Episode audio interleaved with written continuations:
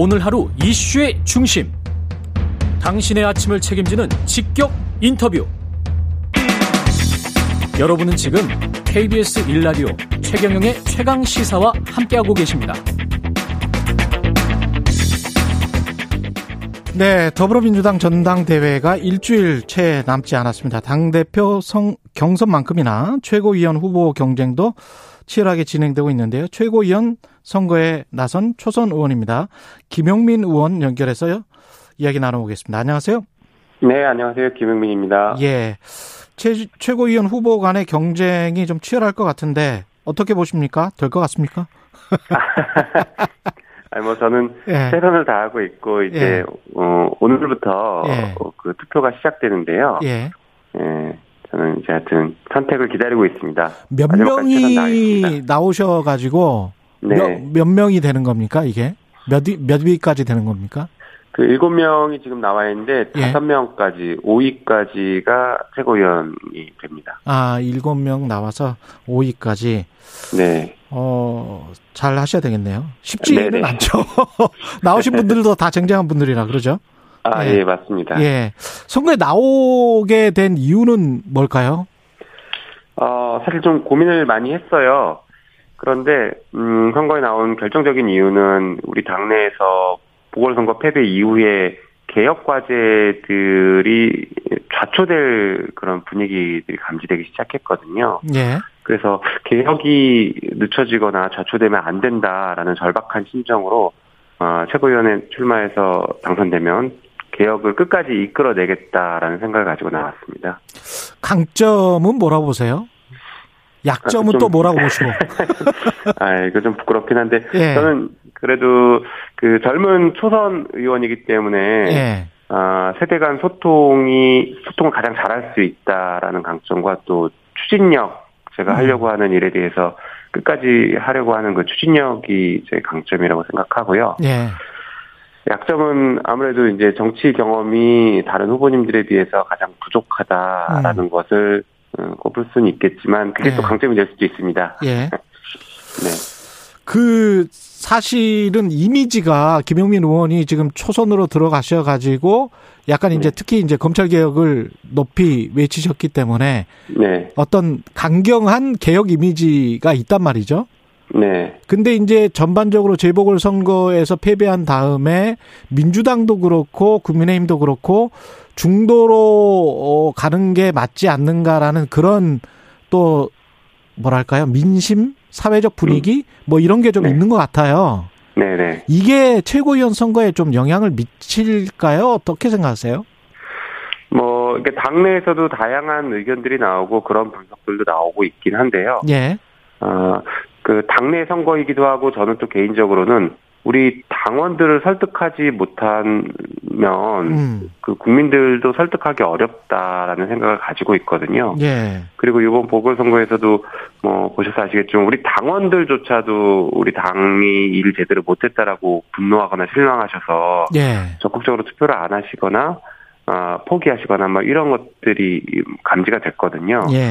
그래서 먼저 우리 당원들을 충분히 설득하는 정책들 그리고 소통하는 과정을 거쳐서 아, 그게 국민들께도 이해가 되고 설득되는 과정들을 거치면 사실 뭐 당신 민심 이렇게 얘기하는데 그게 크게 다르다고 생각하지는 않습니다. 네. 뭐 당원들도 다 국민들이기 때문에 그래서 음. 그런 과정을 우리가 조금 더그 철저하게 거쳐야 된다 이렇게 생각하고 있습니다. 그 언론에서 흔히 말하는 당내 친문과 비문의 대결, 당원들의 표심 이야기할 때 그런 이야기 많이 하잖아요. 네, 네. 예. 관련해서 또 일부 강성 지지자들의 문자 폭탄 이야기도 많이 나오고 있고 여기에 관해서는 네. 어떻게 생각하세요? 음, 저는 지금 우리 당, 그 우리 당의 당원들께서 음. 어, 우리 당이 어, 개혁을 여전히 계속 추진해야 된다라고 생각하시는지 아니면 어, 개혁을 조금 멈추고 어, 다른 과제들을 더 집중해야 된다고 생각하시는지를 이번 선거를 통해서 좀 어느 정도 확인할 수 있지 않을까 생각합니다. 예. 어, 그리고 또 한편으로는 그, 뭐, 이렇게 문자 폭탄 말씀하셨는데, 그 강성 지지자라고 표현될 수도 있지만 저는 적극적으로 의사를 표시하는 지지자들이라고 생각하는데요. 예. 어, 당연히 민주주의 사회에서는 그런 적극적인 의사 표시는 권장되어야 된다고 생각합니다.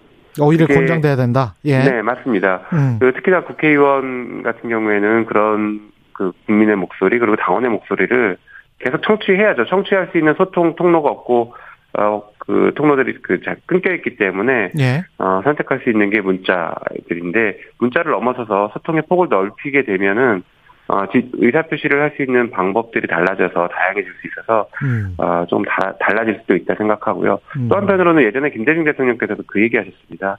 하다못해 담벼락에 대고 욕이라도 하라고 했거든요.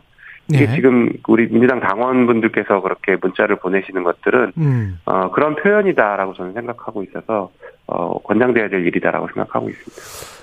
지난번에 그 박완주 의원과 원내대표 나오셨던 인터뷰를 했었을 때 박 의원님은 그런 말씀 하셨거든요. 그게 폭력처럼 네. 비춰질 수도 있고 사람들 특히 이제 국회의원들도 그렇고 어떤 좀 제어하는 수단이 될 수도 있다. 억압하는 수단이 될 수도 있다. 그래서 너무 네. 심한 거는 좀 자제를 해야 되지 않나 이런 말씀을 하셨거든요. 어떻게 생각하세요? 네. 예.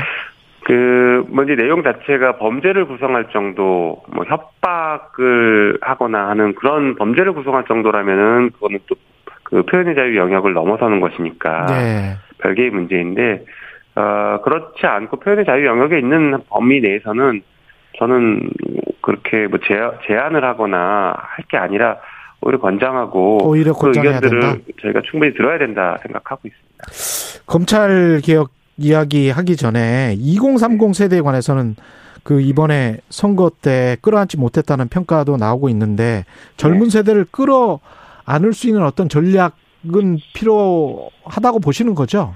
어, 당연히 필요하다고 보고 있습니다. 예, 어떻게 해야 될까요? 사실 예. 네, 이번 선거에서 굉장히 큰 의미를 갖는 게 2030의 투표라고 보거든요. 예. 그들이 투표했고 그게 분노한 투표이긴 했는데 그 투표했기 때문에 민주당을 움직이기 시작했습니다. 음. 그래서 투표의 힘을 정말로 제대로 보여준 선거였다라고 생각해요. 네. 그래서 지금 민주당에서는 2030에 대해서 그동안 저희가 소통 못했던 것들 그리고 어떤 정책을 펴야 될지에 대한 근본적인 어떤 반성들과 논의들이 시작되고 있거든요.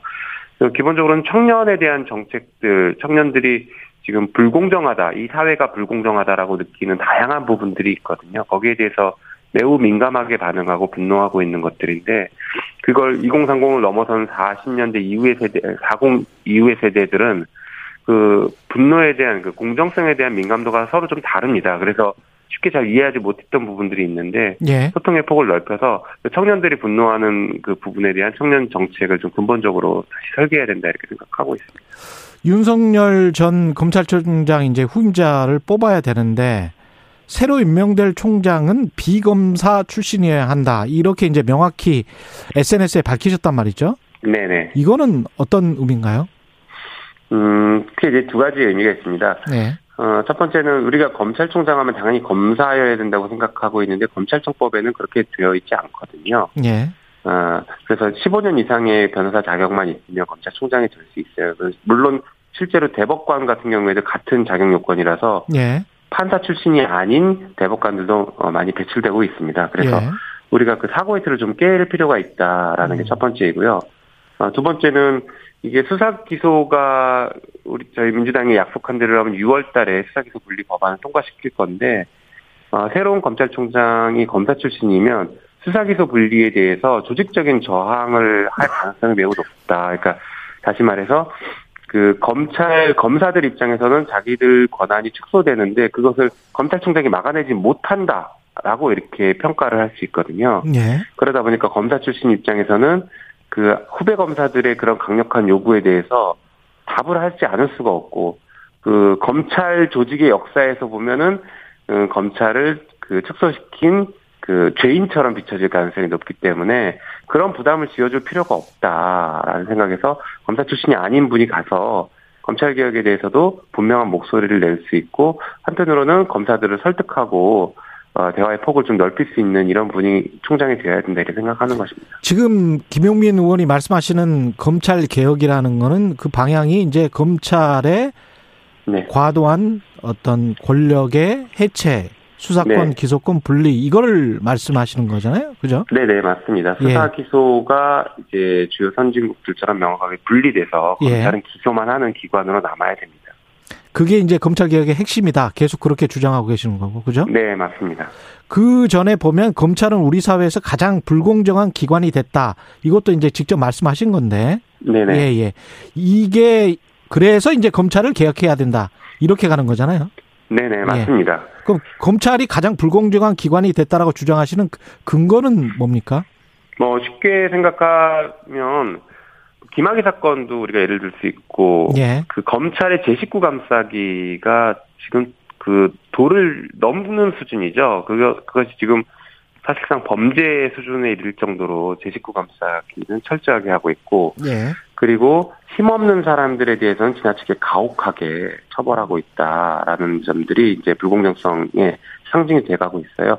한편 우리가 그 일반 서민들 그 다음에 중산층들 일반 국민들이 억울한 일을 당했을 때 가장 마지막에 호소하는 곳이 수사기관이고 어, 법원이지 않습니까? 네. 그런데 여기서 법 집행을 공정하게 하지 않고 힘 있는 사람들 편에 선다. 혹은 전관예우라는 것을 허울을 들어서 그 돈 많은 사람들은 또 검사 정관들을 선임해서 다 빠져나간다라고 하면 억울함을 호소할 수 있는 곳이 없어지는 것이죠. 음. 그러면 결국에는 불공정을 고착화시키고 불공정을 해소해야 될 가장 막강한 권한을 가진 곳이 불공정을 더 고착화시키고 더 폭넓게 저변을 확대시키는 어, 그런 기관으로 전락해버린다라는 차원에서 그런 말씀을 드린 겁니다.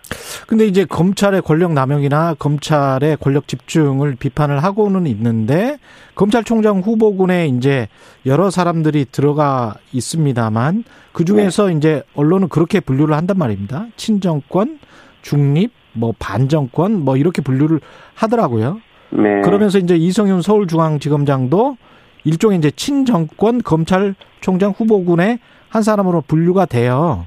그렇게 되면서 검찰의 독립성도 이제 중요한 거는 사실이거든요. 맞, 맞지 네. 않습니까? 그런데 네네. 이제 이성윤 서울중앙지검장 같은 분이 검찰총장이 되면 검찰의 독립과 개혁과 공정성을 오히려 해치는 쪽으로 가는 게 아니냐 이런 우려도 있단 말이죠.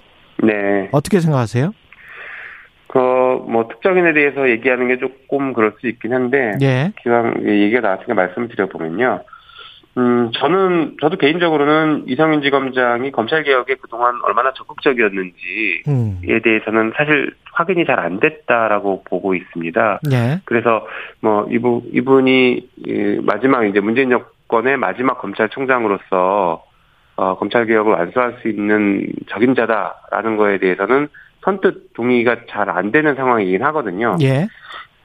근데 한편으로는 지금 논란이 되고 있는 부분은 수사 수사를 받고 있다. 음. 어, 이런 사람을 검찰총장을 임명해야 되느냐 이런 그렇죠. 부분도 중, 네, 중요한 논란 대상인데 예. 저는 그 부분은 좀 우리가 명확하게 짚고 넘어가야 된다고 생각합니다. 음. 이 지금 수사와 관련된 것은 그 예전에 조국 장관 때도 마찬가지인데 검찰이 대통령의 인사권에 인사권을 행사하려고 할 때 그 인사권에 앞서서 인사 대상자로 분류된 사람들에 대해서 수사를 통해서 인사권을 행사 못하게 막고 있는 행위거든요. 이거는 음. 검찰의 정치 행위입니다.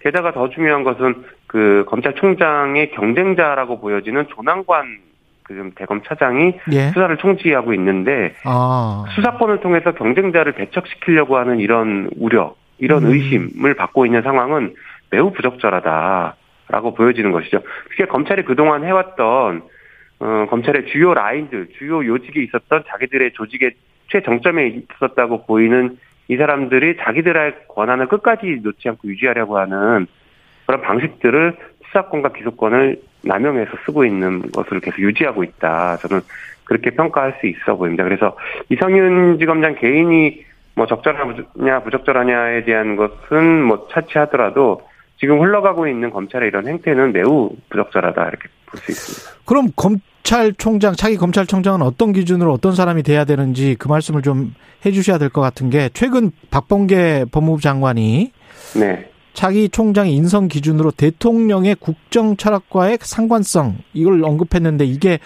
이게 무슨 네네. 말이지?라는 어떤 의문이 들기는 합니다. 이 말 자체가. 네네. 예. 네. 그, 뭐, 제가 바라보던 관점에서는 예. 이제 검찰 개혁에 그 조직적인 저항을 하지 않고 검찰 개혁에 동참할 수 있는 사람이 지금 가장 중요한 그 인성 기준이 되어야 된다고 생각하고 있고요. 음. 어, 또 한편으로는 예. 어, 검찰에 가지고 있는 현재 가지고 있는 어, 수사권을 어, 공정하고 독립적으로 행사할 수 있게 그 수사권을 통해서 정치를 하려고 하지 않는 어, 공정성과 독립성을 갖춘 사람이 필요하다고 생각합니다. 예. 근데 이제 법무부 장관의 발언 같은 경우에는 어 제가 볼 때 바람직한 발언은 아니다라고 보여지는데 음. 거기서 또 우리가 지나치게 비판을 하지 않아야 된다는 관점에서 말씀드리자면 이겁니다. 검찰총장을 우리가 그 우리 헌법에서는 행정부 소속 국가 공무원으로 두고 있습니다. 아. 그러면 대통령을 정점으로 한 행정부의 국정 철학을 공유하는 것은 어떻게 보면 당연한 것이죠. 예, 그러니까 알겠습니다. 여기까지 독립적으로 예. 행사한 거랑 또 다른 문제입니다. 예, 알겠습니다. 예, 오늘 말씀 감사하고요. 더불어민주당 김용민 의원이었습니다. 고맙습니다. 네, 감사합니다.